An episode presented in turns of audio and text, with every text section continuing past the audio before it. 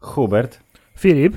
Obiecaliśmy tak między wierszami w jednym bądź kilku poprzednich odcinkach Twojego i mojego ulubionego podcastu Hammerzeit, że być może będzie gość nauczeni jednak e, wydarzeniami z przeszłości, kiedy to mówiliśmy za szybko, że będzie gość, a potem tego gościa nie było, miło nam powiedzieć, że właśnie nagrywamy z gościem. E, a temat jest bardzo dobry, bo e, okoliczności są dwie. Po pierwsze premiera filmu, po drugie Halloween które jest z tą premierą filmu y, niemalże nierozerwalnie związane, gdyż krew, flaki, śmierć i zniszczenie. Y, a o co chodzi, wiedzą wszyscy, którzy przeczytali tytuł odcinka, a ci, którzy nie przeczytali, to teraz Hubert im powie. Tak, a chodzi o to, że oto 27 października, czyli właściwie y, w przeddzień Halloween, na platformie streamingowej Netflix swoją premierę będzie miał film W lesie dziś nie zaśnie nikt, część druga. E, którą, której reżyserem, podobnie jak części pierwszej, jest Bartosz M. Kowalski, którego e, mamy dzisiaj zaszczyt gościć w naszym podcaście. Witaj. Witam Was bardzo serdecznie i wszystkich. Bardzo dobrze. Bartek jest bardzo fajnym, miłym gościem, z którym mieliśmy okazję rozmawiać półtora roku temu na okoliczność sytuacji ej ziomek, twój film został wykopany z kin, kupił go Netflix, teraz nikt go nie obejrzy, a potem w trakcie rozmowy okazało się, że obejrzeli go wszyscy e, i ci wszyscy podzielili się na obóz. Jest to najgorszy film w historii kinematografii i łe, całkiem niezłe, potrafimy kręcić kino gatunkowe w Polsce. Więc Bartek powiedział, tak, no to ja wam pokażę i zrobił drugą część i właśnie o niej będziemy tu rozmawiać. Mamy mnóstwo pytań, bardzo wnikliwych i publicystycznych, mm, ale może Bartek chcesz tak, wiesz, zajawić temat państwu, czyli co to jest ten film w ogóle? E, co to jest e, ten film w sensie druga część? No jest to Dokładnie. sequel, e, bezpośrednia kontynuacja pierwszej części. Jak słusznie zauważyłeś, film spolaryzował publiczność od pogróżek po zachwyty faktycznie. Natomiast y, co bardzo ważne, jak się okazało dla nas, ten film bardzo dobrze obejrzał się poza granicami Polski. E, I też przyjęcie tego filmu poza Polską było dużo bardziej stonowane i dużo mniej emocjonalne. Zapewne wynikało to w dużej mierze przez brak filtra Julii Wieniawy, przez brak filtra tego, że jesteśmy w Polsce, w Polsce horror się nie może udać i tak dalej, i tak dalej. E, no i tak, jakimś e, trafem doprowadziło to do tego, że zrobiliśmy z Netflixem drugą część i przy tym sequelu od samego początku zamysł był taki, żeby tak jak w pierwszej części przejechaliśmy przez cały ten 80sowy archetyp slasherowy po kolei przez wszystkie stereotypy, tak w drugiej części bardzo świadomie chciałem te zasady wywalić do góry dnem i zrobić pewnego rodzaju przewrotkę narracyjną, której w tym podgatunku horrorowym nie było jeszcze nigdy w historii. To ja powtórzę sam siebie. Bartek jest bardzo fajnym i miłym gościem, który odpowiada na pytania, których jeszcze nie zadaliśmy, ale y, dzięki y, naszej wielkoduszności puścimy mu to płazem. Tym niemniej to pierwsze pytanie może być takie, jakie i tak mam zapisane, czyli jaka faktycznie była różnica między tym, jak się oglądała pierwsza część w Polsce, a na świecie, bo jeżeli mówimy o na świecie, no, to chodzi o dosłownie żeby... wszystkie kraje, y, w mhm. których jest Netflix, prawda? Tak. Ja jeszcze wracając do y, początku Twojej wypowiedzi, no poprosiłeś, żebym jakoś zajawił. No to, to tak mi wyszło. Przepraszam, jeśli odpowiedziałem na jakieś pytania z przyszłości już. Ale tak, teraz odpowiadając na Twoje pytanie, tak, mówiąc y, poza granicami Polski, y, to generalnie mówię o krajach. Y, film miał premierę bodajże w 190 krajach y, i ta oglądalność była oczywiście różna, ale w większości krajów na świecie byliśmy w pierwszej dziesiątce i to było bardzo różnie. Od drugiego miejsca, e, nie wiem, we Francji, po siódme miejsce w Bangladeszu i tak dalej, i tak dalej. Natomiast tym największym i najważniejszym rynkiem są Stany Zjednoczone, gdzie najciężej się przebić i tam wylądowaliśmy na miejscu czwartym o, na parę dni, co mm, no co było dla nas jakimś tam y, oczywiście box office'owym w cudzysłowie sukcesem. Super, a powiedz mi, e, powiedziałeś już w tej e, odpowiedzi na przyszłe pytania, między innymi, że jakimś trafem udało się e, sequel zrealizować z Netflixem. Czy możesz nam tutaj zdradzić, czy to była bardziej jakby twoja, wasza inicjatywa, czy to Netflix powiedział, ej, ten film się tak dobrze przyjął, że chcemy następny od was? W zasadzie to nawet nie wiem. Wydaje mi się, że to jakoś tak po prostu chyba wyszło samo z siebie. Oczywiście, że my, e, no to tak jak rozmawialiśmy rok czy, czy półtora roku temu e, i ja nigdy się też nie chciałem bronić przed e, sequelem i chciał, i zawsze chciałem ten sequel zrobić po to, żeby właśnie ten taki dyptyk stworzył, żeby ten drugi film uzupełnił ten pierwszy o te rzeczy, których zrobić nie mogłem z różnych względów w pierwszej części. Natomiast jak przyszły wyniki oglądalności tak naprawdę na świecie, no to to była jakaś taka kropka na D, że dostaliśmy zielone światło, że ok, róbmy to i to róbmy tak, żeby było, żeby premiera była na następny Halloween. Czyli de facto tego czasu było niewiele. Chciałem też powiedzieć, no to... że, że zrealizowałeś y, świetny punkt, jeśli chodzi też o jakby kino gatunkowe, horrorowo-slasherowe, bo jakby nie patrzeć, y, pierwsza część miała mieć y, premierę kinową i była planowana jako film kinowy, tymczasem sequel jest już rasowym, slasherowym, horrorowym sequelem straight to video. Czy czujesz się jak reżyser, który zrealizował sequel, który prosto na kasety wideo trafia? Czasy są takie, że generalnie rzecz biorąc, no, platformy w ogóle dominują. No teraz kino trochę się oczywiście odrodziło, ale platformy dominują i dominować będą. No nam z pierwszą częścią y, no, otarliśmy się oczywiście o pandemiczną katastrofę, ale, ale skończyło się to happy endem przez to, że film trafił do Netflixa. No i ta moja współpraca z Netflixem y, układa się fantastycznie i mam nadzieję, że będzie trwać jak najdłużej. To w takim razie teraz trzeba zapytać, czy przez to, że Netflix jest waszym y, wiesz, mecenasem kultury, patronem i y, matką kokoszką karmiącą was z pełnej piersi, czy dla Netflixa filmy robi się łatwiej, bo możecie sobie pozwolić na więcej rzeczy i gdyby jednak y, w Lesie Dziś nie zaśnie nikt był filmem kinowym, to trudniej byłoby przepchnąć pewne pomysły, bo dużo bardziej liczyłyby się te wpływy z biletów. A teraz, skoro wszyscy oglądają to, wiesz, po kliknięciu pilotem e, albo pacnięciu guzikiem e, guzika w telefonie, e, to te wirtualne dolary spływają łatwiej, więc możecie więcej. No, nie ma takiej jednoznacznej odpowiedzi na to pytanie. Ja może odpowiem inaczej, że gdyby nie Netflix, no to na pewno ja nie mógłbym robić takich filmów w tym kraju i chciałem je robić od 11-12 roku życia, to już Wam opowiadałem jak ostatnim razem rozmawialiśmy, więc e, nie chcę też jakoś patetycznie tutaj brzmiać, że jakoś spełniam swoje marzenia dzięki temu, że Netflix się pojawił, ale trochę jednak tak jest, bo jak ja bym poszedł z takim scenariuszem do Polskiego Instytutu Sztuki Filmowej, czy do jakiejś telewizji w Polsce, a próbowałem to robić przez y, kilka lat po studiach, z efektem no takim, że nigdy takiego filmu nie zrobiłem. Więc zainteresowałem się innymi rzeczami, filmami dokumentalnymi, kinem społecznym i tak zadebiutowałem. Więc w ogóle to, że Netflix na to pozwala, to też wymaga, to też wynika z tego, że te filmy robi się na cały świat, co jest fantastyczne bo nie robimy tego tutaj na nasze podwórko, tylko oglądają to ludzie naprawdę w innych krajach, w innych kulturach. I to musi być kino uniwersalne i poza granicami Polski też jest ten głód kina gatunkowego. E, i to nie jest też takie hop zrobić e, z Netflixem film, który będzie miał premierę na całym świecie, ale dla kogoś, kto znaczy, no nie wiem, no mówię tutaj oczywiście dla kogoś, mówię o sobie, czyli dla totalnego zajawkowicza kina gatunkowego, komercyjnego kina gatunkowego, który gdzieś tam od 25 lat tym żyje i oddycha, no to dla mnie e, no oni gdzieś tam spadli z nieba. No. A rzeczywiście film jest jako y, już obrandowany od początku jako produkcja Netflix, natomiast coś, coś, co mnie zaciekawiło, obejrzałem napisy do końca i tam pod koniec pojawia się, że film współfinansowany przez Polski Instytut Sztuki Filmowej. I zastanawiam Jednak poszedłeś do pismu ze scenariuszem w jakimś... Nie, nie, nie, nie, nie, nie. To, to, to słuchajcie, to są tak zwane zachęty koprodukcyjne, które e, przysługują każdej e, produkcji polskiej. To nie, to, to, to, to, to nie jest tak, że składasz wniosek, który jest oceniany przez komisję na dotację, tylko to są zachęty koprodukcyjne i to dostaje każdy, kto się po nie zgłosi i spełni szereg wymogów koprodukcyjnych. A, okej, okay, bo właśnie chciałem, merytoryczna filmu. Bo właśnie chciałem zapytać, jak się taki film przedstawia w, w pismie, żeby, żeby dostać tak. na niego dofinansowanie. Dzień dobry, nazywam się Bartek i chciałbym pokazać film, w którym Grabowski jest przecięty na pół. Co tak, Państwo na to? Jestem Bartek, chciałbym zrobić horror.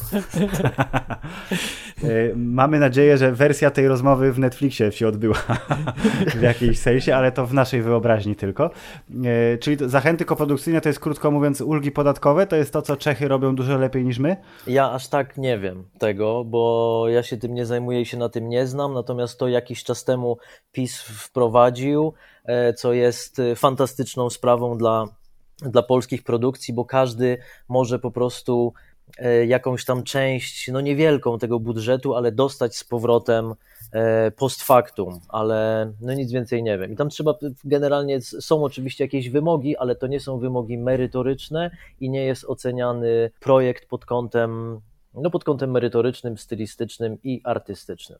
Dobrze, to jest y, krótko mówiąc klasyczny przykład reżysera, który ma od tego ludzi i nie musi się przejmować takimi duperelami. Gratulujemy Ci serdecznie. Y, I to jest chyba dobry moment, żeby już przejść do stricte spoilerowej rozmowy, czyli po prostu będziemy teraz mówić o, to, o tym, co się dzieje w filmie W lesie dziś nie zaśnie nikt 2 i, i redaktor Hubert y, zada pierwsze pytanie w tym temacie. tak, a... a mogę ja zadać pierwsze? Oczywiście. Oczywiście. No bo ja się chciałem zapytać, jak Wasze wrażenia po seansie? To ja może jako wieloletni fan filmów, y, w których krew robi się tam z keczupu, y, soku i z takich specjalnych dysz się wylewa na aktorów. Y, z wielką radością doświadczyłem w tym filmie wielu scen, których bym się w życiu nie spodziewał, że zobaczę je podpisane polskim nazwiskiem. Czyli jeżeli miałeś nadzieję, że potencjalny widz zrobi co tu się w podcaście można przekinać, co tu się odpierdala, to y, zrobiło się tak, y, ale w tym jak najbardziej pozytywnym sensie, choć muszę powiedzieć, że oglądałem film y, z żoną, która w kilku momentach z wielką ulgą zaczęła patrzeć w telefon, więc też to potraktuję jako komplement. Bardzo się cieszę. Moja żona odwróciła wzrok tylko raz i tu uwaga, spoiler, na scenie ze zdejmowaniem twarzy, bardzo soczystej. Natomiast... Zdejmowaniem twarzy. Natomiast... Bardzo... Nikt nigdy jej tak nie nazwałem, a to jest pięk, piękna nazwa dla tej sceny. Zdejmowanie twarzy. Y, a to wiesz, to nie jest pierwszy film, który tak robił, bo Face Off był wcześniej, ale tam był John Woo, więc y, inna inny pryzmat trochę, ale y, tak czy siak zdejmowanie twarzy zdecydowanie też na plus z mojej tak, strony. Tak, a inny plus to jest taki, że ten film zdecydowanie mnie zaskoczył, to znaczy zastanawiałem się, jaki będzie y, ciąg dalszy tej historii i gdybym miał zgadywać, to takiego ciągu dalszego sam bym y, nie odgadł i tutaj zresztą od razu wejdę z anegdotą, bo dzisiaj sobie wszedłem na Filmweb, gdzie jest wstępny już opis tego filmu i wszedłem sobie w sekcję komentarzy i tam są, jest jeden komentarz, który brzmi i uwaga teraz teraz cytuję, przewidywania na część drugą. Zmutowane żaby, lasery z oczów, ci sami bohaterowie, którzy nie przeżyli, jednak żyją, a co sobie będziemy żałować? A główna bohaterka w psychiatryku i tam będzie się dziać akcja. Jak widać, mm. potoczyło się trochę inaczej. tak, my, my, już mamy ten przywilej, że wiemy, więc możemy też zrobić mm -hmm, tak, tak. Ale y, Hubert... Y, Y, nie zadajesz jeszcze pierwszego pytania publicystycznego. Tak, przepraszam, bo was wyprzedziłem. Uczyń to. Tak, i to jest y, zresztą trochę nawiązuje do tego, co przed chwilą powiedziałem, bo ten film jest zdecydowanie inny od części poprzedniej. To, to nie jest taka y, kontynuacja w tym samym klimacie, to jest zupełnie jakby złamanie tego, y, tego klimatu. I Ale co ważne, film się zaczyna, nie wiem, godzinę po filmie tamtym, dwie godziny, trzy godziny, w sensie kontynuacja jest bardzo szybka. Tak, na, następnego dnia. Następnego dnia, tak. okej. Okay. Tak, więc e, pytanie jest, y, skąd się wziął ten pomysł, żeby tak kompletnie zmienić konwencję? Od samego początku, e, znaczy na, na pewno nie chciałem robić e, kopiuj w klej, powtórki z rozrywki, tego, że znowu mamy tych samych zabójców i oni teraz ganiają ludzi w innej lokacji geograficznej, bo tak, no byłoby to pewnego rodzaju pójście na łatwiznę. No to to była pierwsza rzecz. Druga rzecz, miałem pomysł na taką przewrotkę gatunkową, o której wspomniałem, czyli teraz jak już możemy spoilerować, no to przewrotka polega na tym, że w połowie czy w trzech czwartych filmu przyjmujemy punkt widzenia y, zabójców, w tym wypadku potworów i zaczynamy z nimi sympatyzować, a oni bawią się tym, że są slasherowymi wilenami. E, I to jest mój pomysł już z, z czasów studiów, tylko no nigdy nie miałem okazji nigdzie go zaimplementować, że tak powiem. A trzeci argument jest też taki, że y, miałem też partnerów kreacyjnych w postaci Axon Studio i przede wszystkim Netflixa, którzy na wszystko mi pozwolili. A przy pierwszej części było parę kompromisów, mieliśmy różnych inwestorów i różne pomysły, wizje, i na parę ustępstw musiałem pójść. Ja mhm. jestem bardzo ciekawy, jak teraz ten nowy pomysł przyjmie się z, z, polską publicznością, bo tak jak pierwszy film e, publiczność dość mocno spolaryzował, to e, wszystko wskazuje na to, że druga część też może e, tego dokonać. Może, tak, ja myślę, tak. jestem pewien, że tak się stanie. Myśl, myślę, że będzie, że będzie bliźniaczo podobnie. Myślę, że to, to jest, że film będzie butowany z jednej strony bezwzględnie, z drugiej strony nie. Znaczy to jest, to jest kino dla kumatych, wbrew pozorom. E, natomiast też jakby jesteśmy w kraju, gdzie jeśli robisz cokolwiek, co wykracza poza te pewne powszechnie akceptowane ramy czegokolwiek, no a jednak robienie slashera w Polsce to wykracza poza akceptowane czy też szanowane e, ramy kultury, no to to jakby nie ma znaczenia, co ja zrobię. Czy ten film byłby bezpośrednią kontynuacją i powtórką z rozrywki e, i znowu Julka Wieniawa by przeżyła, e, byłby film butowany. Jest oryginalny twist, którego myślę, że naprawdę nikt się nie spodziewa, kto będzie oglądał ten film i tak będzie film zbutowany, to jest okej, okay. no jakby jesteśmy w takim kraju, więc w porządku. Trochę myślę sobie, że ci, którzy będą oglądać ten film celowo, to znaczy wiedzą na, na, czym polegała pierwsza część i y, poniekąd y, mogą się spodziewać y, podobnego klimatu mimo wszystko w części drugiej i zaczynają go oglądać z takim nastawieniem, że Jezu, jak ja potem dojadę na film webie temu reżyserowi, ale przemęczę się teraz przez te 90 ileś minut, ale potem taki mu komentarz wysmażę i on tak bardzo go nie przeczyta i tak bardzo będzie miał to w dupie, ale mu napisze. To znaczy, że tak, że oni są jak jakby celowo na, na, będą nakierowani na to, żeby e, nie lubić tego filmu i tylko wystawiać mu łapki w dół, tudzież oceny tak, jeden. Tak, tak, ale ci, tak. którzy, jak sam powiedziałeś, kumają i wejdą w to z e, otwartym sercem, e, pełnym komór i krwi, to myślę, że będą bawić się całkiem nieźle. E, I tu przykład na to, e, i to przechodzę od razu do kolejnego pytania, przykład na to, jak bardzo, nie powiem nietypowy, ale poniekąd zaskakujący, ale jednocześnie idący pewnymi utartymi ścieżkami na starcie jest e, Twój nowy film. To znaczy, mamy otwierającą sekwencję, która, gdyby nie krwawy napis film Netflix na początku, może wytrącić trochę z równowagi widza, to znaczy mówi, ej, ja włączyłem na pewno to, co chciałem włączyć. O, o co, co jest grane? Y, film otwiera y, sekwencja wystawnego y, balu maskowego z tańcami, która szybciutko przeradza się w naparzanie do wampirów, co z jednej strony jest, o okej, okay, znowu jakiś krwawy film, tutaj inna konwencja, to ciekawe, ale potem wracamy do tropów tak zwanych klasycznych, czyli ale to był sen. I pytanie brzmi, skąd się wzięła ta pierwsza sekwencja i dlaczego akurat, y, y, wiesz, barokowe wampiry? Y, to dokładnie tak jak powiedziałeś, to taki był zamysł. Ja chciałem, żeby właśnie widzom, bo też może tak w poprzedniej wypowiedzi trochę za bardzo zdemonizowałem tych widzów, bo też nie brakuje ludzi, którzy te konwencje rozumieją i lubią i tak dalej, no bo jednak film, pierwsza część miała też spore grono zwolenników, to jeszcze nawiązując do, do, do mojej poprzedniej wypowiedzi. Natomiast tutaj tak, chciałem, żeby widzom e, uniosła się brew, żeby się żeby pomyśleli, że włączyli nie ten film, co trzeba. E, jakiś taki był zryw, pomysł. A dlaczego e, barokowy bal? Też szczerze mówiąc nie wiem. Tak jakoś po prostu zaczęło się to trochę pisać samo. No chodziło też, żeby to popchnąć w jakiś totalny absurd E, z jednej strony, a z drugiej strony, żeby też ustawić trochę konwencję tego, że może w pierwszej części nie wszyscy złapali, że to było z przymrużeniem oka, no to tutaj może chciałem dać troszeczkę większy sygnał, że to przymrużenie oka jest, bo jednak mamy barok, są wampiry i jest policjant z Nowego Jorku z lat, 20, z lat 80. XX wieku. Jakby nie tak, więc, więc jakby nie, nie, nie traktujmy tego poważnie. Plus y, ostatni wampir, który dostaje kulkę, przecież ma jeszcze podłożony krzyk Wilhelma. Więc tam jest cała masa takich winków. No a potem budzi się główny bohater. No i co by nie było, też ten sen no, ustawia ekspozycyjnie trochę bohatera, który potem w dom, to co widzimy u niego w domu jest kompletnym przeciwieństwem jego, no plus to już dla naprawdę wtajemniczonych, no to też ten plakat Maniak Kopa, który wisi u niego na ścianie, plus jego sen, plus jego cały charakter arc i to, w jaki sposób on kończy, no to takie moje insiderskie e, przemycenie jest tego, że on jednak stał się na koniec polskim Maniak Kopem. Ja chciałem powiedzieć, że ja pla plakat Maniak Kopa przegapiłem, natomiast na to, na co zwróciłem uwagę w, w tej e, scenie po przebudzeniu, e, jeśli chodzi o scenografię, to jest e, mały stosik kartridży z Pegasusa. I uśmiechnąłem się bardzo serdecznie, jak je zobaczyłem. To czyj to był Pegasus? Czy to jest twój Pegasus? Przyznaj się.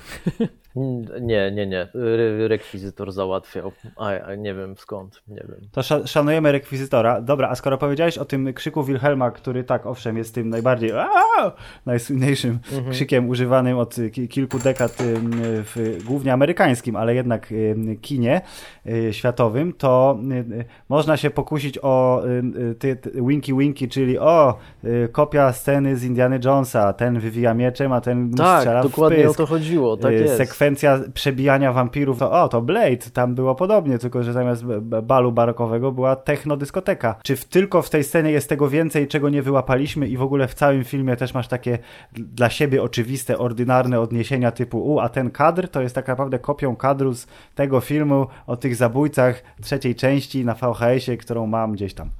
Nie, nie, nie. To e, Indiana Jones, wywijanie mieczem z krzykiem Wilhelma, absolutnie tak.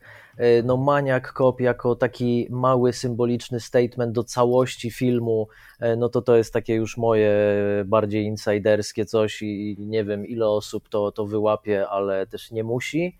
I tak naprawdę no to dopiero już w trzecim akcie e, jak nasz główny bohater uczy się bycia wilenem i stoi pod oknem no to to są już takie winki do, do przede wszystkim do Halloween i do piątku 13, gdzie Michael Myers i Jason zawsze stawali gdzieś w ogrodzie pod oknami, aż Jamie Lee Curtis dokładnie zauważyła przez, przez okno, potem krzyczała do kogoś, hej, chodź zobacz, to... o już zniknął.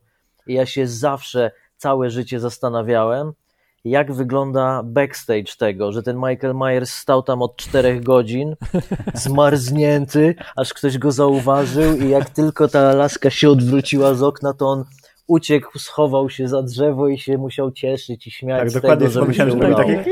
Ile satysfakcji mu to musiało dać, że się doczeka. Dokładnie, tak, tak, tak. No to, to, były, to były to, to takie bezpośrednie winki właśnie do, do... Bardzo dobre, ja bardzo to doceniam, szczególnie właśnie z, z ust reżysera y, wyjaśnienie, które dokładnie trafia w y, moją poetykę jako widza, więc dodatkowy plus. Y, I jeszcze jedna rzecz a propos nawiązań, ale tutaj nie wiem na ile celowe, ale to się fajnie złożyło, bo pan sierżant Grabowski czyli szef lokalnej placówki policji, mhm. Mówi w pewnym momencie, a propos e, Julki tak, Wieniawy tak, tak, e, siedzącej w celi mówi, że o, ta przyszła dziewucha, mówi, że wszyscy jej przyjaciele nie żyją.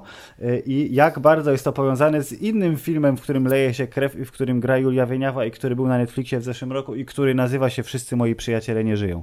No jest to ewidentnie powiązane, to był pomysł Netflixa, no ale jakby on bardzo siedział mi w tym monologu i uważam, że to fajnie faktycznie zagrało, ale tak, to, to, to, to nie był mój pomysł.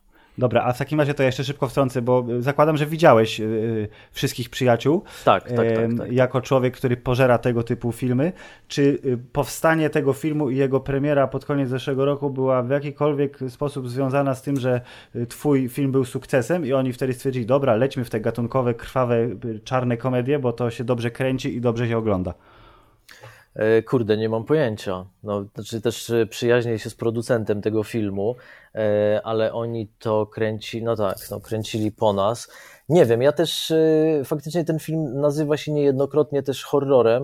Moim zdaniem ten film, znaczy moim zdaniem, ten film nie ma nic wspólnego z horrorem, poza tym, że jest na koniec strzelanina, to tam nie ma ani nic slasherowego, ani nic horrorowego, ale czy jakkolwiek jest to powiązane, Mam na myśli, wiesz, że jednak w Netflixie ktoś patrzy w tego Excela i w te tabelki i mówi, kurde, tu był taki scenariusz, leżał na kupie tych scenariuszy, co nam wysyłają. Przestaliśmy wszystkie te scenariusze y, realizować, ale może czas się tam przyjrzeć temu i mówi, o, tam nie pasuje do tej tabelki, tu będą same zielone plusy, y, będzie się zgadzać, to dajmy im te pieniądze i niech robią. Oczywiście może tak nie było wcale, ale wyobrażam sobie, że mogło być, y, głównie dzięki temu, że poniekąd przetarłeś szlaki dla nowożytnego kina gatunkowego, wspieranego przez giganta na N ale, ale jest to wciąż zupełnie inny film. Jakby to było coś bardziej w naszej konwencji, e, no to mógłbym mówić faktycznie o tym, że okej, okay, uchyliliśmy im drzwi, ale to jest, to jest, to jest, to jest zupełnie inne kino, które też, ten, ten, ten film też miał bardzo fajną oglądalność, to się też e, fajnie obejrzało na świecie, ale czy myśmy, jak, czy my im jakoś przetraliśmy szlak, nie mam pojęcia. Mam nadzieję, ale nie wiem. Dobrze, w montażu tego podcastu wyjdzie, że Bartosz M. Kowalski z dumą przyjmuje wszystkie laury związane z sukcesem zupełnie innego filmu. I uznaje się za gatunkowego trendsettera naszych czasów. Tak Bo jest. wiesz, my mówimy z perspektywy polskiego y, oglądacza, który y, zna trzy gatunki filmów. Dramat, komedia i sensacyjny. I tak teraz jest. nagle y, pojawia się gatunek czwarty i piąty, więc one obydwa są niejako w tej samej szufladzie póki co. Czyli szuflada, dobre zachodnie wzorce, krew i przeklinanie i śmieszne. Ale jeżeli y, wcale tak nie było, to drodzy producenci i reżyserzy i twórcy filmu, wszyscy moi przyjaciele nie żyją, możecie być dumni ze swojego dzieła, bo też było spoko, y, ale nie o tym ten podcast. Hubert, wyprowadź mnie z tej y, Dobrze, mielizny. Wy, wyprowadzę cię bardzo dramatycznie, bo chciałem zapytać o coś zupełnie innego. Do tej pory mówiliśmy o ukrytych nawiązaniach do innych dzieł kultury pop, natomiast ja chciałem zapytać, bo też takie ja odnosiłem momentami wrażenia, ale wyprowadź mnie z błędu, jeśli się mylę. Czy ty w tym filmie też jednak mimo wszystko pokusiłeś się o jakiś e, drobny e, komentarz społeczno-polityczny dotyczący naszego kraju, bo tam e, padały takie, takie słowa jak musimy mówić jednym głosem, albo kwestia chłopców terytorialsów, polski patriota ze swastyką i tak dalej. Nie, oczywiście, że to jest jakiś drobny komentarz, no bo to w najbardziej e, rozrywkowym i filmie w najbardziej umownej konwencji, e, no to też przy jedynce próbowaliśmy jakiś taki mikrospołeczny komentarz gdzieś tam zamieścić. Tak samo tutaj oczywiście tak i to e, terytorialsi, no bo to już też to też nie chodzi o to, że to jest beka z obrony terytorialnej, ale, no ale gdzieś tam trochę jest. To jest też inspiracja jest bardzo luźna, też oparta o jakieś tam moje osobiste doświadczenie. Kiedy to poznałem dwóch chłopaków z obrony terytorialnej i oczywiście oni nie byli aż tak karykaturalni, ale byli mocno karykaturalni, e, więc oni byli jakimiś takimi pierwowzorami, a oczywiście jeśli chodzi o tą swastykę, no to no jest y, pewna część naszego społeczeństwa, któremu się patriotyzm pomieszał z innymi e, wzorcami z przeszłości i zlało im się to w jedno i myślą, że hajlowanie jest równoznaczne z tym, żeby mieć e, kotwicę z powstania warszawskiego na piersi i że to jest super. Więc oczywiście, że to są jakieś pewnego rodzaju przytyki i komentarze, które gdzieś tam między wierszami siedzą, ale oczywiście nie o tym jest ten film. E, ale też czy tak jak prostytutka krzyczy, że musimy się dogadać, że w kryzysie trzeba się zjednoczyć, a w tym wszyscy kurwa giną. Więc, e, więc oczywiście, że to gdzieś tam też e, stara się być takie przerysowanie prawdziwe jednocześnie w tym. Więc tak, tak, oczywiście w, tym, w, tej, w, tej, w tych flakach i w tej rozrywce też zawsze chcę jakieś tam mikroelementy prawdy i tego naszego tu i teraz E, przemycić i, i podać to i w trochę przerysowany sposób, czy groteskowy, czy parodystyczny nawet, e, czy lekko prześmiewczy. To skoro o chłopcach terytorialsach mowa, to nie da się nie zauważyć, że e, ich bycie w tym świecie, ich maniery i ich wygląd mogą się kojarzyć z naszymi bliźniaczymi grubasami zabójcami z części pierwszej, którzy w dwójce za dużo nie mieli do roboty. Jak bardzo jest to celowe lustro? Tak, a nie, to w ogóle nie jest celowe. A nie, to, to, to, to, to, to, to zaskakujące dla mnie. No, ci y, no, grubi, którzy siedzą w celi, mutanci, oni są naprawdę grubi, a nasi terytorialsi mają takie brzusz, Słuszną polską trochę. posturę. Tak, tak ale, ale SPP. tak. Okej, okay, a to, to no proszę, czyli tutaj jednak y, to nie było zamierzone, bo ja to, to tak właśnie zauważyłem, że pierwszy raz, kiedy widzimy w tym filmie naszych terytorialsów, to, to ujęcie, jak oni siedzą na tych fotelach od frontu, przy czym jeden ma tu łysinę na środku głowy i włosy po bokach, to, to, to, to bardzo mocno mi się skojarzyło właśnie z tym poprzednim ujęciem, kiedy mamy dwóch mutantów w celi siedzących. To, to, to niezamierzone, ale terytorialsi pojawiają się na koniec pierwszej części, jeśli pamiętacie. Tak, tak, ale właśnie czy wtedy oni już byli... bo nawiążemy. Ale czy wtedy już było wiadomo, że to są terytorialsi, bo oni nam y, śpiewali, y, szli i śpiewali wesołą piosenkę jakąś, z tego co pamiętam, tak? Tak, tak, tak. Śpiewali hymn ONR-u. I, i to wtedy to już, bardzo wesoła piosenka. Czy wtedy, czy wtedy oni już byli określeni jako y, y, członkowie y, obrony terytorialnej?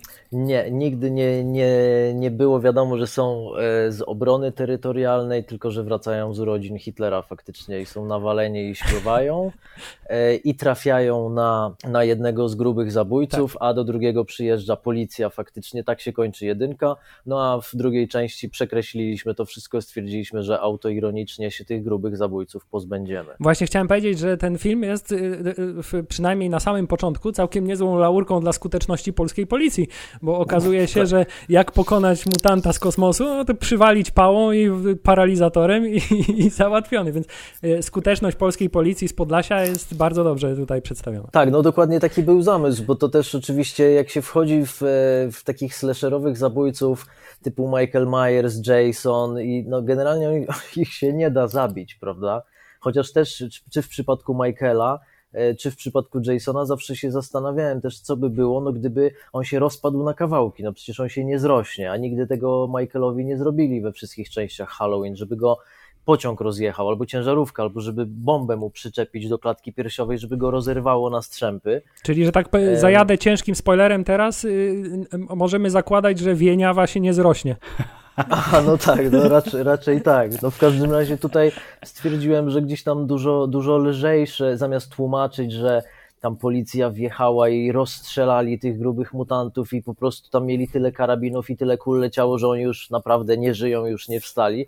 Stwierdziłem, że faktycznie lepiej będzie, że oni zostali aresztowani, bo dostali pałą i cytując Andrzeja Grabowskiego, pstrykłem ich paralizatorem i generalnie jeden i drugi siedzą w celi, co mi się wydawało takie dosyć autoironiczne i pewnie że nie, nie, nie wszystkim to przypadnie do gustu, ale wydawało mi się, że to będzie jakiś taki najprostszy sposób, żeby szybko z tego wybrnąć i wprowadzić widza do zupełnie innego filmu spodziewam się komentarzy w guście, że to nie jest realistyczne, że tak by nie było w prawdziwym świecie i oczywiście da, w dalszym ciągu mówimy tu o filmie, w którym są mutanci zarażeni wirusem z kosmosu. Może Ale tak, tak być, tak, tak, tak. Jest, Dobrze, jest... a to skoro już jest, jesteśmy już w celi i jesteśmy przy panu sierżancie i w ogóle, to ja chciałem zapytać o e, trochę e, e, lokalizacyjnie i miejscówkowo, bo te budynki, które pomijając obóz Adrenalina, który odwiedzamy również w filmie, to e, część e, miejscówek jest zupełnie nowa w tym świecie i odwiedzamy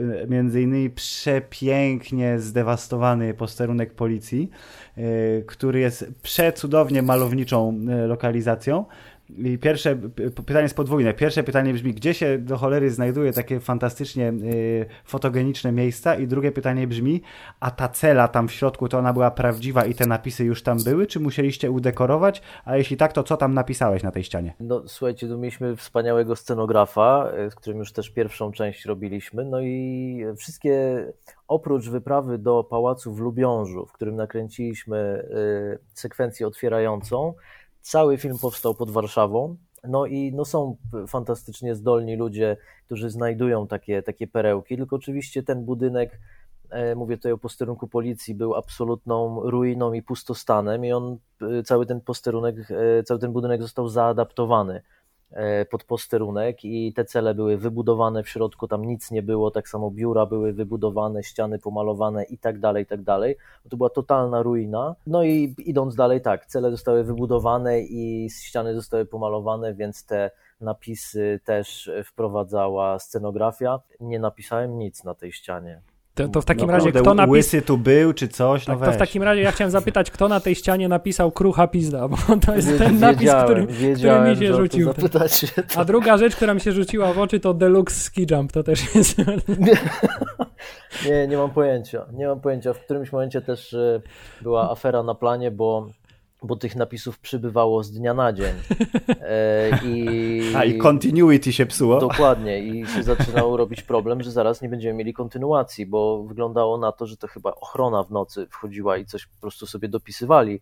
No a to jednak jak masz ileś dni zdjęciowych w tym samym obiekcie, no to to po prostu może w którymś momencie naprawdę stać się problematyczne, ale na szczęście jest, jest ok. Ale nie, nie wiem, kto napisał Krucha Pizda, ale to jest faktycznie ciekawy zwrot, ale other nie wiem. To jeżeli nas słuchasz, drogi członku ekipy scenograficznej, daj znać, bo y, dostaniesz od nas wirtualną, nieistniejącą nagrodę. To w takim razie ja zapytam teraz o kwestie techniczne i y, y, chciałem zacząć od clue, czyli efektów specjalnych. Wydaje się, że w części drugiej tych efektów specjalnych i też cyfrowych, komputerowych efektów jest troszkę więcej niż w części pierwszej. Mhm. E, czy to też wynikało z tego, że mieliście większy budżet na efekty specjalne? Dokładnie tak. Tak, tak. Tych efektów jest y, no dwa albo trzy razy więcej.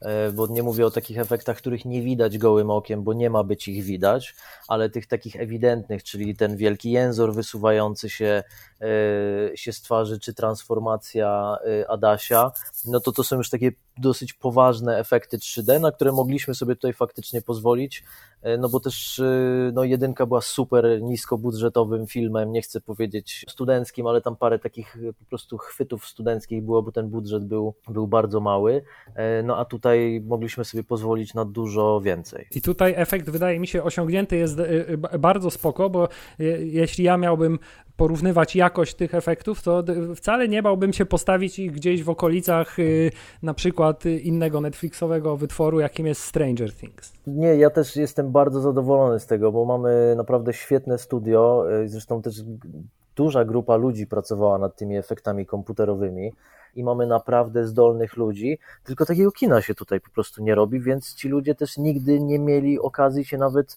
w tym jakoś pokazać, bo po prostu takie kino nie powstaje, ale, e, ale to są naprawdę to, to są efekty na, na najwyższym poziomie, tak samo efekty charakteryzacyjne.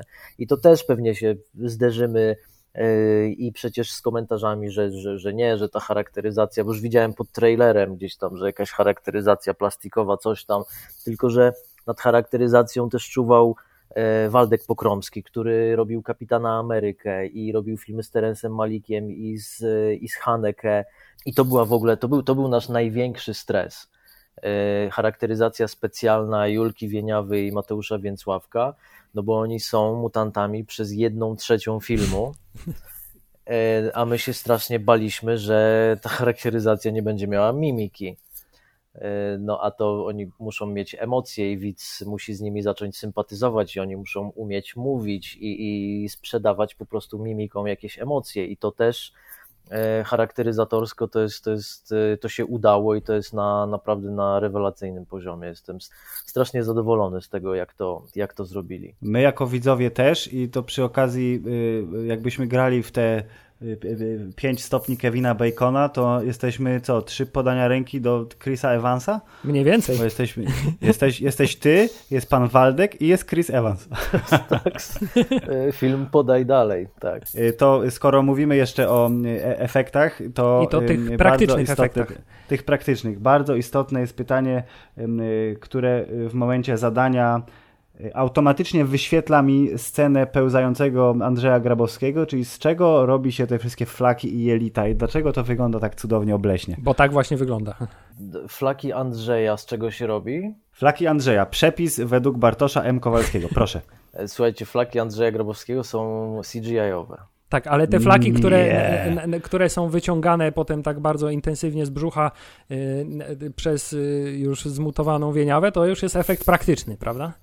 A, no to to już e, Wojtek Metzwaldowski, tak, tak, tak. po tym, jak e, usmażyła mu twarz w transformatorze. Tak, no to to już e, nasz pion charakteryzacji specjalnej przygotował takie, no takie, takie jelita. Ale, Ale ty, nie, czy, czy, nie, nie znasz tajników produkcji jelit?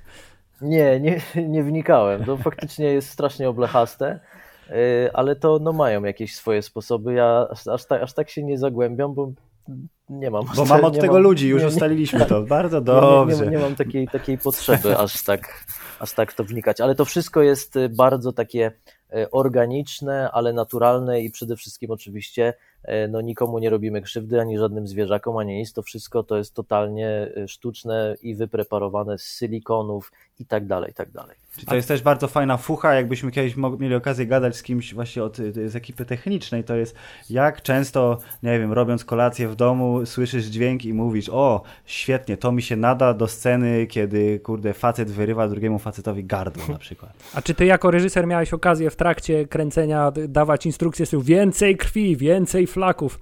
Czy było ich zawsze tyle, ile trzeba? No, no to więcej krwi to raczej tak, bardzo często to się jednak zdarza. E, plus też często tą krew uzupełnialiśmy w komputerze. No to też wydaje mi się w ogóle w dzisiejszych czasach to jest taki najfajniejszy mariaż tego, że jednak robisz efekt praktyczny na planie, tyle ile się da, ale nie da się wszystkiego i nie da się, żeby ten efekt był po prostu od A do Z zrobiony na planie i potem uzupełniasz go komputerowo. To to mi się wydaje, że to jest że to jest najfajniejsze, bo nie da się zrobić wszystkiego stuprocentowo praktycznie, a stuprocentowo komputerowo, no to, to też raczej wolę tego unikać. Dlatego właśnie na przykład wyciąganie flaków, super zrobić to na planie, efektem praktycznym, ale już żeby krew leciała w takich kierunkach i tam, gdzie chcesz, no to to jest, to jest nierealne e, w warunkach na planie zdjęciowym, więc wtedy lepiej tą krew sobie złapać pod kontrolą, wygenerować ją w 3D i żeby siknęła dokładnie tam, gdzie chcesz. E, skoro już pojawiły się e, e, znamienite persony, jakimi są Andrzej Grabowski i Wojtek Metzwaldowski, między innymi, to moje pytanie brzmi, ono też jest trochę podwójne. Jak się namawia znanego aktora do udziału w filmie, w którym mówisz mu, że panie Andrzeju, to jest taka rola, policjant, spoko, ale tak po 10 minutach zginiesz pan. Co pan na to? Tak, i, i pana rozstroje żołądkowe generalnie są przyczyną apokalipsy późniejszej. Poniekąd tak, dokładnie. Poniekąd tak. Nie, no jak się namawia? No jakby pomysł y, mieliśmy od samego początku. No ja jestem gigantycznym fanem pana Andrzeja. Y, no wysłaliśmy scenariusz, złożyliśmy propozycję. Spotkaliśmy się, ja poopowiadałem jakby o planach, o tym jaka to ma być konwencja i dlaczego tak i dlaczego w ogóle takie kino chce robić. No i się zgodził to, to chyba tylko ty, taka historia. Czyli w odpowiedzi na twoje pytanie trzeba porozmawiać no. po prostu. Trzeba porozmawiać. Tak, no ale to też tak. lektura scenariusza jakby przede wszystkim też jest istotna. Okej, okay, czyli on wiedział, że zginie y, bardzo szybko i zakładam, że Wojtek Metzwaldowski, który dowiedział się, że kręcicie sequel, pomyślał na początku, uuu, fajna fucha, drugi raz zagram tego pana, co nie mówi R, po czym okazało się, że ma dwie sceny, jedna jak gada, a druga jak umiera. Tak, no podobnie jak w pierwszej części, dokładnie tak. No to jakby też wydawało mi się, że to też może być no, fajny zabieg, że Wojtek się pojawia w pierwszej części i ma monolog i znika, i tutaj się pojawia i ma monolog i znika w trochę inny sposób. To jest taka tak zwana szkoła krzyku, gdzie masz w danej scenie bardzo znanego aktora i przecież nigdy w życiu go nie zabijesz, po czym go zabijasz. Tak, no też jeszcze i przecież Bartek Firlet i Bartek Koczedow byli w pierwszej części, no i no, no wszystkich też nie da się przywrócić. No myśmy mieli też różne pomysły i jakieś kierunki fabularne, yy, w którym kierunku w ogóle ten film pchać, no ale nawet w którymś momencie też myśleliśmy, że może tych, co zginęli, przywracać, yy, no bo przecież taka konwencja też na to pozwala, ale no musieliśmy się na coś w końcu zdecydować i, i tych, których no, się dało, to przywróciliśmy chociaż na chwilę, żeby chociaż na chwilę się pojawili na tych, których, dla których się nie, nie znalazło miejsce, no to niestety się nie znalazło. Chciałem powiedzieć, że tych, których nie udało ci się zabić e, w części pierwszej, skutecznie dobiłeś w części drugiej, więc e, na ewentualną część trzecią trzeba będzie e, wymyślić sporo nowych postaci, zdaje się. Tak, bo chciałem powiedzieć, że założenie, nie wiem czy założenie takie było od samego początku, ale licząc wszystkich bohaterów, y, którzy mają imię i mają coś do powiedzenia w tym filmie, to nie licząc najbardziej głównego bohatera, y, w czasie trwania filmu umierają absolutnie wszyscy. To była twoja perwersyjna przyjemność, wpisując y, każdego bohatera w taką, wiesz, pułapkę? Wszyscy, nikt nie przeżył. Nikt nie przeżył poza, poza naszym głównym bohaterem, Adasiem. E, czyli mhm. Adasiem granym przez no tak. Mateusza tak. Więcławka. Nie, to nie miałem jakiejś takiej perwersyjnej e, przyjemności z tego, czy jakiegoś takiego planu, bo też e, rozpisując fabułę, po prostu pewne rzeczy jakoś się tak intuicyjnie nasuwają, że a może w tym kierunku, a potem w tym i to tak po prostu przychodzi, że tak powiem, naturalnie, kto kiedy, gdzie powinien jakoś zginąć, ale też chciałem oczywiście, żeby ten, żeby ten body count był większy niż w jedynce, e, dlatego też chciałem, żeby w sekwencji otwierającej już tych trupów było dużo, żeby potem nie było, że o, pierwszy trup dopiero w 15 minucie, o, słabo, słabo. No nie, tutaj w pierwszych trzech minutach mamy tych trupów już tam, nie wiem, 8 czy 9, więc okej. Okay. Tutaj pojawia się teraz znowu pytanie, na które poniekąd już odpowiedziałeś, ale e, to było pierwsze w ogóle, które mi wpadło do głowy w czasie trwania filmu, kiedy okazało się, że nasza super Sarah Connor, czyli Zosia, czyli Julka Wieniawa, wraca e, e, jako postać zdewastowana przez wydarzenia kilkunastu poprzednich godzin, po czym bardzo szybko staje się właśnie mutantem. I, i tak mówię, Jezu, i co? I wykazaliście Wieniawa Skandynawie zapierdzielać w tej charakteryzacji przez ileś dni zdjęciowych. Y, I teraz już wiem, że tak. Mm. I y, pytanie brzmi, czy ona, tak jak mówiłeś, że jest, wiesz, ona jest, jak to się mówi po angielsku, jest good sport. Ona chętnie przyjmie rzeczy, które są interesujące i jeżeli dodatkowo wyciągną ją, ją z tej bańki pod tytułem dziewczynka z reklam, która nie umie grać, to czy ona była taka, o Jezu, super, Bartek, to jest pomysł, na który czekałam przez pół życia, wsadź mnie w kostium mutanta. E, na, na, na, początku tak. E, na, na początku była strasznie zajarana tym, że o, że charakteryzacja, że super, że ekstra. E, no, do momentu oczywiście aż się okazało, że ta charakteryzacja trwa 7 godzin i U. trzeba ją robić codziennie lub co drugi dzień. Więc jak zdjęcia zaczynają się o 7 rano, no to Julka jest w charakteryzacji już w środku nocy. Więc to generalnie rzecz biorąc, no jest trochę hardcore. I to jest też charakteryzacja inwazyjna i te soczewki gigantyczne są dosyć inwazyjne dla oczu, więc tak po kilkunastu dniach zdjęciowych to, to nie było tak kolorowo, bo to i było zmęczenie i e, no generalnie ciężka robota. Po pierwsze, długie godziny charakteryzacyjne e, i inwazyjna charakteryzacja, potem jeszcze w tym grać i jeszcze grać w języku mutanckim, który którego nauczenie się też y, no, nie było takie proste, no bo to jednak ten język był wymyślony od samego początku, była geneza i tak dalej, no ale nauczenie się tego na pamięć y, i jeszcze rozkminienie sensu, które słowo co oznacza, no to to zarówno Julka, jak i Mateusz no, wykonali gigantyczną robotę y, i wyszli z tego obronną ręką, natomiast mm, ona była zajarana, potem była dosyć przerażona po prostu tą charakteryzacją, no ale finalnie nie pozwoliła tego odpuścić, żeby, żeby to jakiś dubler grał czy coś, no bo to e, postura, sposób chodzenia, każdy gest ręki, dłoni, no to to jest, e, to jest, to, to, to jest ona. Same plusy, tak, zatkało nas. Nie, nie, bardzo dobrze. To, nie, nie, to teraz ten, jeszcze wypadałoby zapytać, czy także w sławetnej i myślę, że chyba bardzo zaskakującej scenie seksu potworów to też jest Julka Wieniawa. Tak, tak, tak, pewnie, że tak. Oczywiście. Wszędzie y, potwory w charakteryzacji to, to jest Julka i Mateusz. No, scenę, scenę erotyczną potworów yy, to od zawsze chciałem zrobić, już od czasu studiów. Ktoś uzna, że to jest dosyć oblechaste, no bo oni nie są jacyś tacy najpiękniejsi, ale to miało być yy, w zamyśle wzruszające i piękne, no bo oni jednak przecież się kochają i odnaleźli jakąś tam miłość. Tylko no, podane jest to oczywiście dosyć, dosyć groteskowo, ale tak, tak, to, to, to jest Julka i Mateusz w każdej scenie, poza jednym kaskaderskim skokiem tam jest dublerka Julki Wieniawy, a tak ona jest w, w każdym ujęciu naszej mutancicy. Brawo Julka, a ja, to, ja w takim razie mam pytanie yy, bardziej do ciebie, czy w takim razie nie boisz się, że zostaniesz zapamiętany w historii polskiej kinematografii jako ten koleś, który nakręcił yy, scenę seksu mutantów? Cokolwiek już zrobisz, będzie nieważne, tylko będzie te Bartek, a ten co mutanty się rypały w tym domu, no no, znam, znam. Nie, nie boję się. Nie boisz się? Dobra, to, to, w drugą stronę. A czy w takim razie, skoro chciałeś od zawsze to nakręcić, to czy na, wiesz, imprezach studenckich było, ta, tam stoi Bartek, on jest całkiem spoko, ale nie pozwól mu mówić o tej scenie, którą chce nakręcić.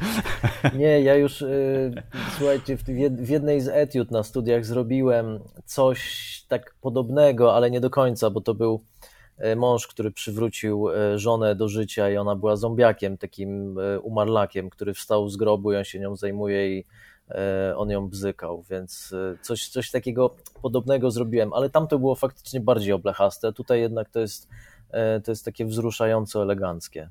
Nie, jest to na pewno w konwencji tego świata jest to dosyć delikatne, bo tam nie ma nic czego byśmy nie widzieli już y, jako y, oczywiście dewianci popkulturowi, y, ale to jeszcze w nawiązaniu do tej sceny, czy ty, zakładam, że tak, bo musisz być oblatany w tego typu filmach, ale ja w głowie miałem, jak pojechała, pojawiła się ta scena, to mi się w głowie pojawiła, pojawiło skojarzenie i zresztą mojej żonie też, z filmu Istota Vincenzo Nataliego, który to reżyser był znany chyba dalej, jest głównie z tego, że nakręcił Cube i wszyscy mówili, o, bez budżetu w jednej sali, ten taki mind-bending, kurde, super film science fiction, a później nakręcił ileś rzeczy, między innymi Istotę, w której z kolei e, Adrian Brody dyma się z mutantką, tylko tam jest dużo więcej pieniędzy wrzucone, bo ona jest, tam ma dużo CGI-owych mm, tych, ma ogony, jakieś skrzydła i tak dalej.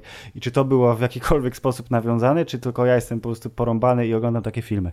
Chyba, chyba, chyba to drugie, bo ja nie widziałem tego filmu.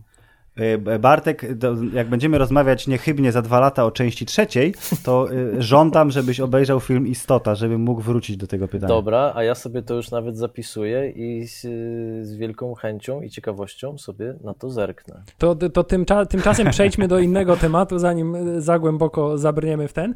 E, wspomniałeś... Głęboko, he, he, he, he. Wspomniałeś już o, o języku mutantów i tutaj samo się narzuca pytanie, już trochę o tym powiedziałeś, jak zwykle antycypując nasze pytania, e, ale tutaj aż się narzuca, jak bardzo dopracowany był ten, e, e, ten język. Jak wie, wiemy, że na przykład, nie wiem, w przypadku dzieł Tolkiena, czy w grze o Tron, tam powstają całe zasady gramatyki tego, tych języków, które są tam używane, czy w tym przypadku to też było tak bardzo głęboko zresearchowane, czy a zróbmy tak, żeby jakoś fajnie brzmiało. No to, to było dosyć mocno e, zresearchowane, nawet nie zresearchowane, tylko wymyślone, bo znaleźliśmy takiego wariata, czy wariata w pozytywnym sensie, pozytywnie zakręconego, bardzo zdolnego gościa, Ryszarda zresztą, który jest znawcą właśnie tych języków tolkienowskich i w ogóle językoznawcą. No i pogadaliśmy o tym, co my byśmy chcieli, e, żeby właśnie ci mutanci się jakoś ze sobą porozumiewali i on zaczął zadawać pytania, których ja się nigdy nie spodziewałem, że, że czy ten język powinien być ziemisty, czy on powinien brzmieć no. tak, czy tak i, i, i nawiązywał językiem do kolorów, do jakichś właśnie, do ziemi, do trawy, do wiatru, nie wiadomo do czego, więc ja się starałem na te pytania jakoś opowiedzieć i on powiedział, aha, okej, okay, dobra, zrobił notatki i wrócił po paru dniach faktycznie z propozycją języka, który miał całą genezę wymyśloną, spółgłoski, to jak e, słowotwórstwo, jak e, słowa jedno wiąże się z drugim, zaimki, przyimki i tak dalej, tak dalej. To było wymyślone jak po prostu jak język. Do tego stopnia to było wymyślone, że jak jechaliśmy na plan zdjęciowy, nie wiem, w połowie zdjęć i pojawiał się jakiś pomysł, że a może tutaj nasi mutanci by zrobili to, to i to, tylko wtedy Adaś musiałby powiedzieć to, to i to, a tego nie było w scenariuszu. No to dzwoniliśmy do, e, do tego magika i on po prostu na bazie tej, tej, tej swojej genezy językowej w moment tłumaczył nam zdanie, jak ono powinno dokładnie brzmieć i być zapisane w języku mutanckim. Więc też mogliśmy sobie pozwolić może nie tyle na improwizacje aktorskie, ale jakieś zmiany dialogowe czy wprowadzanie dodatkowych dialogów dla montantów na chwilę przed sceną, bo po prostu ta baza językowa była e, stworzona aż tak drobiazgowo. A jak to potem wyglądało od strony takiej wykonawczej, aktorskiej? To znaczy aktorzy dostawali po prostu fonetyczny zapis swoich kwestii, czy gdzieś tam było y, bardziej głęboko wyjaśnione, słuchaj, tu musisz położyć akcent na to, a tu na to, a tu na to? Dokładnie, to był zapis fonetyczny, poniżej z tłumaczeniem polskim, no i to już była tylko interpretacja tekstu, że jeśli księżyc to jest to, e, no to rozmawialiśmy, że aha, no to w takim razie księżyc, no to tutaj palcem, nie wiem, y, pokaże na niebo i tak dalej, i tak dalej, żeby też, no bo też oczywiście tego tekstu jest dosyć dużo, i można było się w nim też bardzo łatwo jednak zgubić, no bo mówisz jakimś takim bełkocząco nie wiadomo czym i fajnie on brzmi, ale no to, to też to już to, co powiedziałem wcześniej, no to to już aktorzy, to była ich robota, żeby na tyle się z tym oswoić i wczuć się w to, żeby wiedzieć, że, no, że księżyc znaczy to, e, że ludzie znaczy tamto i tak dalej, i tak dalej. Oni to musieli sobie z, zinterpretować. Ja też oczywiście słuchając tego i patrząc e, w podgląd, też się gubiłem czasem i miałem tak, Jezus Maria, czy teraz czekaj, czy ona mówi o tym, czy ona mówi o tym, no bo to jednak jakby no reżyserujesz scenę w nieistniejącym języku i to się w którymś momencie e, zresztą pierwszy raz, jak, jak mieliśmy aktorów w charakteryzacji, oni zaczęli gadać ze sobą po mutancku, to miałem takie, taki mindfuck, patrząc w monitor, że to będzie bardzo dziwny film. I, i, i, i faktycznie, ale, ale jakoś, jak, jakoś z tego wybrnęliśmy, potem się z tym oswoiliśmy i tych, tych, tych, tych kwestii nauczyliśmy. I tam też niektóre rzeczy oczywiście bardzo wpadały w ucho, jak na przykład e, ludzie w tym języku mutantów, to było nie, nie.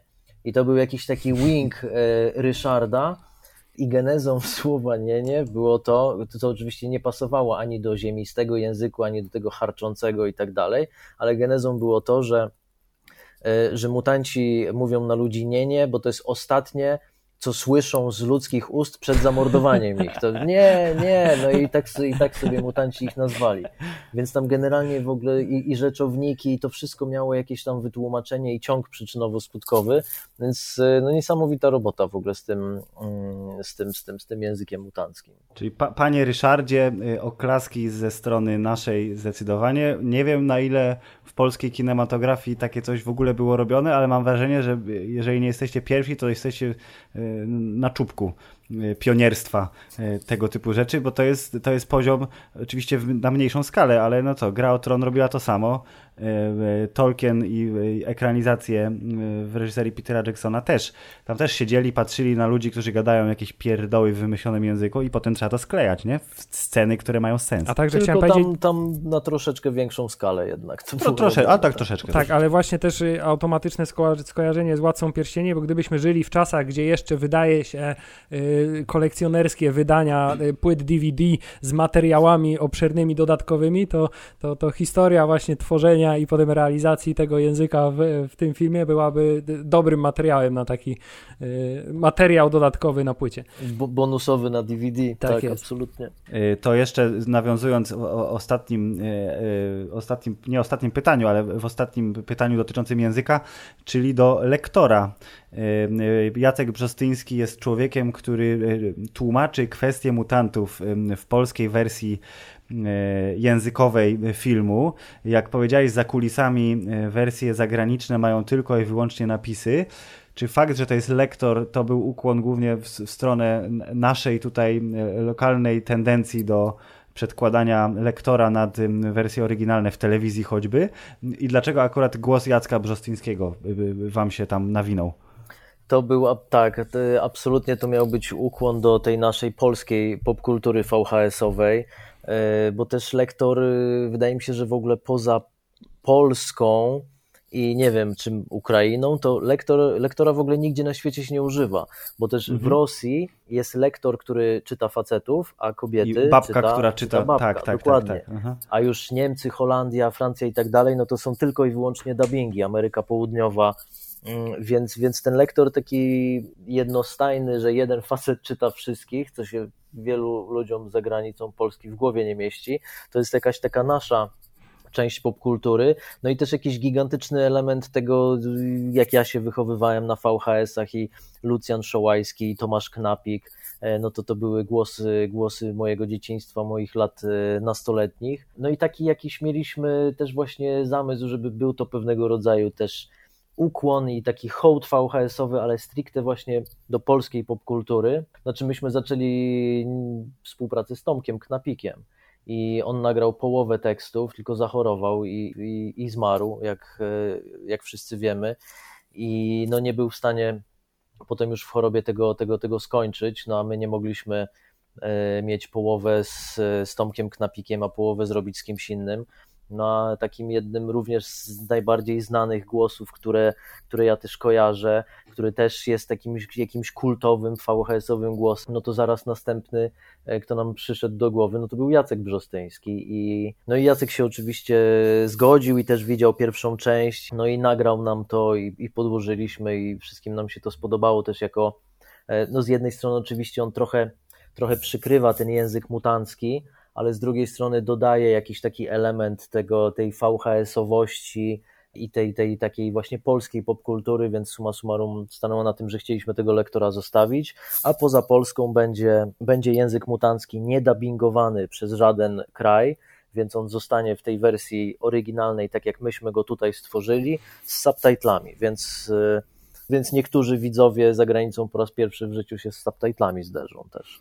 A tutaj chciałem jeszcze powiedzieć, że taki, nie wiem, czy to jest w takim wypadku efekt uboczny, ale bardzo pozytywny, to jest, że ten e, taki ciepły i e, serdeczny głos Jacka Brzostyńskiego powoduje, że automatycznie dużo łatwiej e, mi jako widzowi byłoby, było mi się właśnie utożsamić, jakby postawić się w roli tych, tych bądź co bądź mordujących potworów i one się stały też przez ten jego głos dużo bardziej takie serdeczne w odbiorze, więc też chyba dodatkowy to był efekt. Też mi się tak wydawało, dokładnie tak jak powiedziałem, że to, że, że, że właśnie głos lektorski, że u nas w naszej popkulturze, my jako ludzie, którzy znają to, po dziś dzień przecież się filmy z, lektoro, z, z lektorem są w telewizji, że dla nas to jest jakaś wartość dodana, bo my się gdzieś tam na tym wychowaliśmy i jesteśmy tym otoczeni. I też wydawało mi się, że to przy takim obcym języku będzie to jakaś wartość dodana i będzie to coś fajnego. I tak jak mówisz, no też y, no, Jacek Brzostyński ma, ma genialny ten głos i on też dodaje takiej delikatności i też wydaje mi się, że, że, że, że ta scena rozmowy y, potworów po, po seksie, y, ta delikatność właśnie Jacka, no jakby dodaje tam jeszcze jakiegoś dodatkowego takiego wzruszenia, no w tej, w tej umownej, dosyć patetycznej oczywiście konwencji, no bo to są potwory, które wyznają sobie miłość z, z, cyckami na wierzchu, całymi w purchlach i tak dalej, i tak dalej. Ale jestem właśnie bardzo ciekawy, jak będzie y, y, wyglądał y, ten sam fragment filmu, na przykład w wersji bez lektora, tylko właśnie chociażby z angielskimi napisami, więc to jest na pewno coś, co będzie do sprawdzenia, jak już się oficjalnie pojawi. Tak jest. Możemy teraz nawiązać do rzeczy, którą nam powiedziałeś dawno, dawno temu w 2020, czyli że miałeś taki, takie trochę marzenie, żeby w drugiej części, jeżeli powstanie, to żeby Olaf Lubaszenko wrócił jako swój brat bliźniak, więc moje pytanie brzmi, gdzie jest Olaf? No tak, musiałem się też tłumaczyć przed Olafem. Tak, to jest, y, bo też przecież y, zresztą w tym, w tym monologu Olafa w pierwszej części Olaf mówi o tym, że ma brata, który mu reperuje w warsztacie radiowóz i, i, i taki był zamysł, że to miał być brat bliźniak, że w potencjalnym sequelu miał Olaf wrócić. To zresztą był jego pomysł. Ja mu to trochę obiecałem. E, no i faktycznie, no, no to, to, to jest tak jak mówiłem wcześniej, że pisząc po prostu czasem coś ci nie gra i w jakimś kierunku to idzie, a w innym kierunku stoisz w miejscu i to nie jest w stanie pójść naprzód. I jak roz, rozkminialiśmy, gdzie tu może być jakiś brat, bliźniak policjanta, jakiś, nie wiem, wujek Adasia, który ma warsztat, e, no to to staliśmy w miejscu w jakiejś ślepej e, uliczce narracyjnej i nie mogliśmy jakoś tego, tego fabularnie rozkminić, żeby to było jakieś fajne, czy to może jest jego, jego ojciec, czy jego ojczym, czy on jest dobry, czy, czy on jest zły, jakoś nie popychało nam to akcji naprzód, no i summa summarum po prostu no dla y, brata bliźniaka Olafa to miejsce się nie znalazło w sequelu, y, no nad czym ubolewam, ale no zobaczymy jeszcze Olafa w następnym. Uuu, to właśnie to było następna część pytania, to znaczy, czy e, na potencjalną e, część trzecią możemy się szykować jednak na wielki powrót e, Olafa.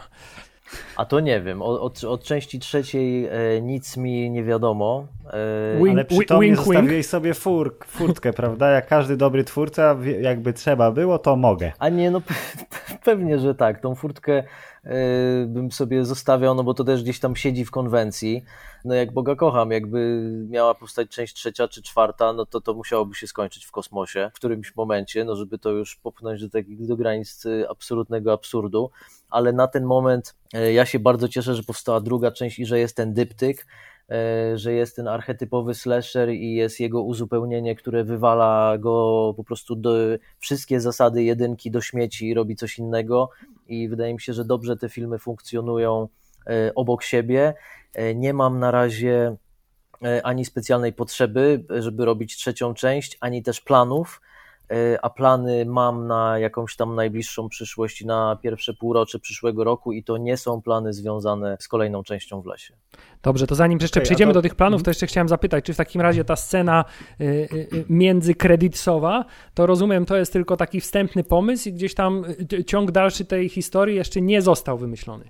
Nie, nie, nie, absolutnie. To, to, to było pewnie już tak jakieś naturalne, że to już musiałoby z tego lasu i z tej wsi wyjść, nie wiem, do miasta. A także nie wydaje wiem. się naturalne, że jak go złapali, no to muszą na nim eksperymentować. No to się Tak, oczywiste. i on pewnie, tak, i on pewnie powinien się uwolnić i doprowadzić w końcu do tej apokalipsy albo polecieć w kosmos. Nie, nie, nie mam pojęcia y, na ten moment. Nie wiem też, jakby tytuł funkcjonował w lesie, dziś nie zaśnie nikt, jeśli akcja działaby się w kosmosie, ale No ej, po ciemnej stronie księżyca są drzewa, no to jest przecież oczywiste. A no chyba, że tak. Bardzo proszę, tak. Także, także Jakby co, to chcemy być w napisach końcowych. Dziękujemy za pomysł. proszę, umówieni.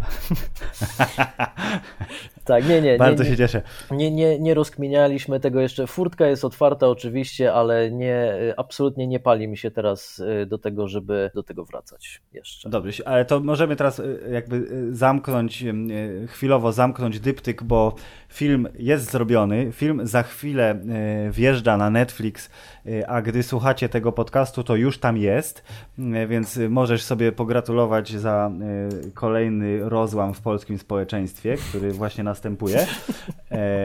I to jest, wiesz, dla artysty zasługa po prostu fantastyczna. Ale odnośnie planów, to czy na przykład jest coś, o czym chcesz albo możesz powiedzieć i absolutnie nie musi to być Netflixowe ani nawet filmowe, bo jeśli nie jest, to my ci zadamy pytanie.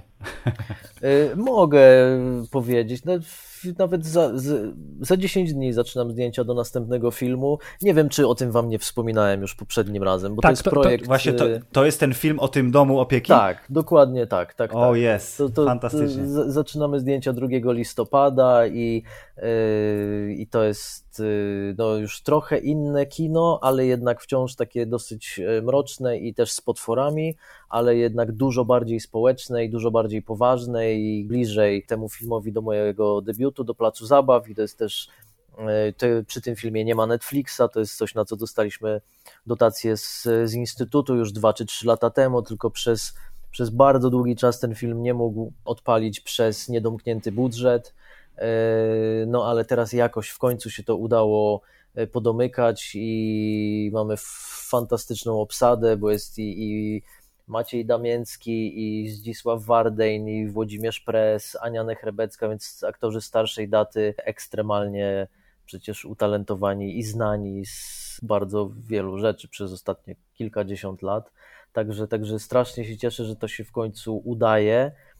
Kurde, no tfu, tfu, tak naprawdę muszę najpierw wejść na plan, żeby to, w to uwierzyć, bo to jeszcze może się wszystko wydarzyć przez 10 dni, ale wygląda na to, że robimy. Fantastycznie, bo to miało być to pytanie, które bym Ci zadał.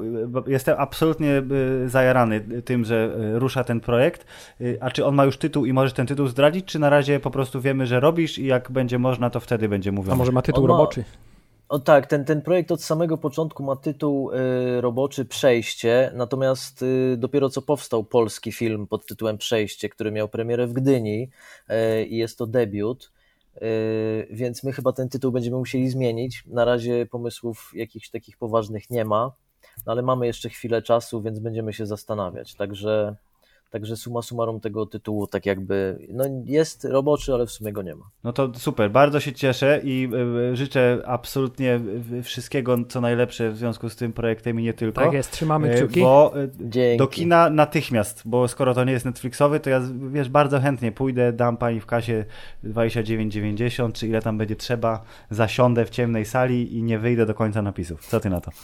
Bardzo się cieszę. Bo, bo będzie liczył na to, że jest tak przyzwyczajony, że, że są scena. sceny po napisach, że zawsze zostaje do końca napisów. Ale zrób scenę po napisach, żeby to, wiesz, z nienacka połączyło z uniwersum w lesie dziś nie zaśnie nikt, żeby się okazało, że to jednak, wiesz, Wydaje mi się, że już ostatnio świecie, próbowaliśmy, jak, jak próbowaliśmy tak. jakoś łączyć plac zabaw z, z, z pierwszą częścią lasu i nawet nam się to trochę udało, więc może i tutaj by to dało radę. Kowalski wers brzmi, wiesz, całkiem nieźle. Tak, nie, chyba, chyba nie ma żadnych odniesień między jednym a drugim a trzecim. Poza tym, że chyba w każdym filmie ktoś się załatwia. Ktoś mi to ostatnio powiedział. O, bardzo dobre. To ja tylko mam nadzieję, że jak zwiastun się pojawi twojego nowego filmu, to y, będzie informacja, że to jest film reżysera tej sceny, gdzie mutanty się dymią. Się dymią. Łatka, łatka przypięta. Dobrze, Bartku, nie pozostaje nam nic innego, jak zadać Ci ostatnie pytanie, tylko problem mamy taki, że jesteś pierwszym... Pierwszym go gościem drugi raz. Pierwszym gościem, który y, gościł u nas ponownie, w związku z tym nie możemy Ci zadać tego samego pytania, więc przewrotnie tym razem ja Ciebie zapytam. Ostatnio pytaliśmy o twojo, Twojego ulubionego superbohatera. To teraz musisz nam powiedzieć, jaki jest Twój najbardziej znienawidzony albo y, y, totalnie nielubiany przez Ciebie superbohater nielubiany przeze mnie superbohater. Tak, który cię zawsze, od zawsze denerwował, wkurzał albo irytował. E, Hawkeye z Avengersów. O, patrz, to idealnie, bo zaraz serial.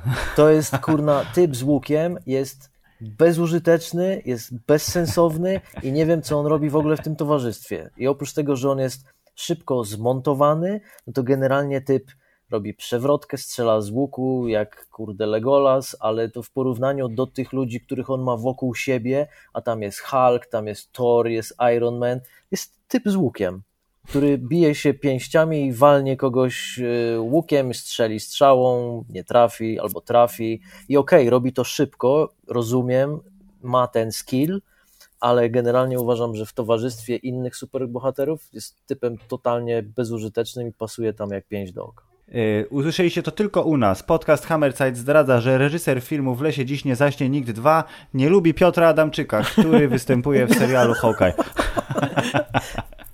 O, oła. To jest, tak się właśnie robi najlepsze ploty, więc jeżeli gdzieś jakiś nagłówek wyskoczy jakimś cudem po tym, to bardzo Ci serdecznie przepraszamy, ale przynajmniej możesz sobie pogratulować y, bardzo fajnego filmu. Hubert, w lesie dziś nie zaśnie nikt dwa jest spoko, prawda? Jest spoko. Jest spoko. Yy, I czy jest wysoko? Jeżeli mówimy o kinie gatunkowym w Polsce, to tak. Kurwa, jest wysoko, nie? No jest kurwa wysoko. Y, ale niestety ma łatwo, bo nie ma konkurencji zbyt wielkiej, a, a inaczej y, najbardziej konkuruje sam ze sobą i ze swoją pierwszą częścią. Więc y, tak czy siak, Bartek, masz monopol póki co y, i życzymy, żeby więcej twórców o Twojej bardzo VHS-owej wrażliwości weszło do mainstreamu, bo nam się to podoba. Nam się no... A jak nam się podoba, to my tego chcemy. Tak, nam się to podoba też prawdopodobnie dlatego, że gdyby my byśmy byli wystarczająco zdolni, utalentowani i zdeterminowani, żeby robić filmy, to prawdopodobnie to byłyby podobne robili, tak. te filmy, tak.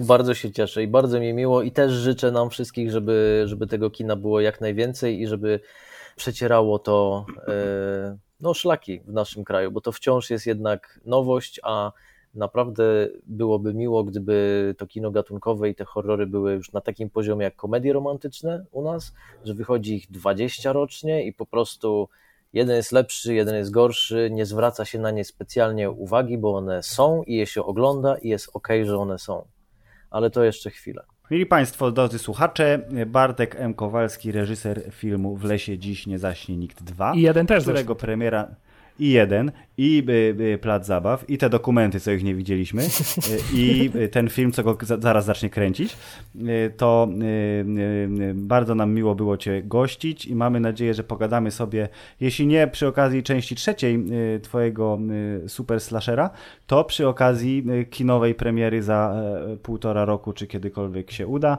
A póki co wszystkiego najlepszego, a Wy, drodzy słuchacze, klik, klik w ten pilot, bo Netflix zaprasza. Ja również bardzo chętnie do Was wrócę przy okazji następnego filmu i mi po raz drugi, jak zawsze, niezmiernie miło, zawsze do usług. Bardzo dziękuję za rozmowę. Koniec.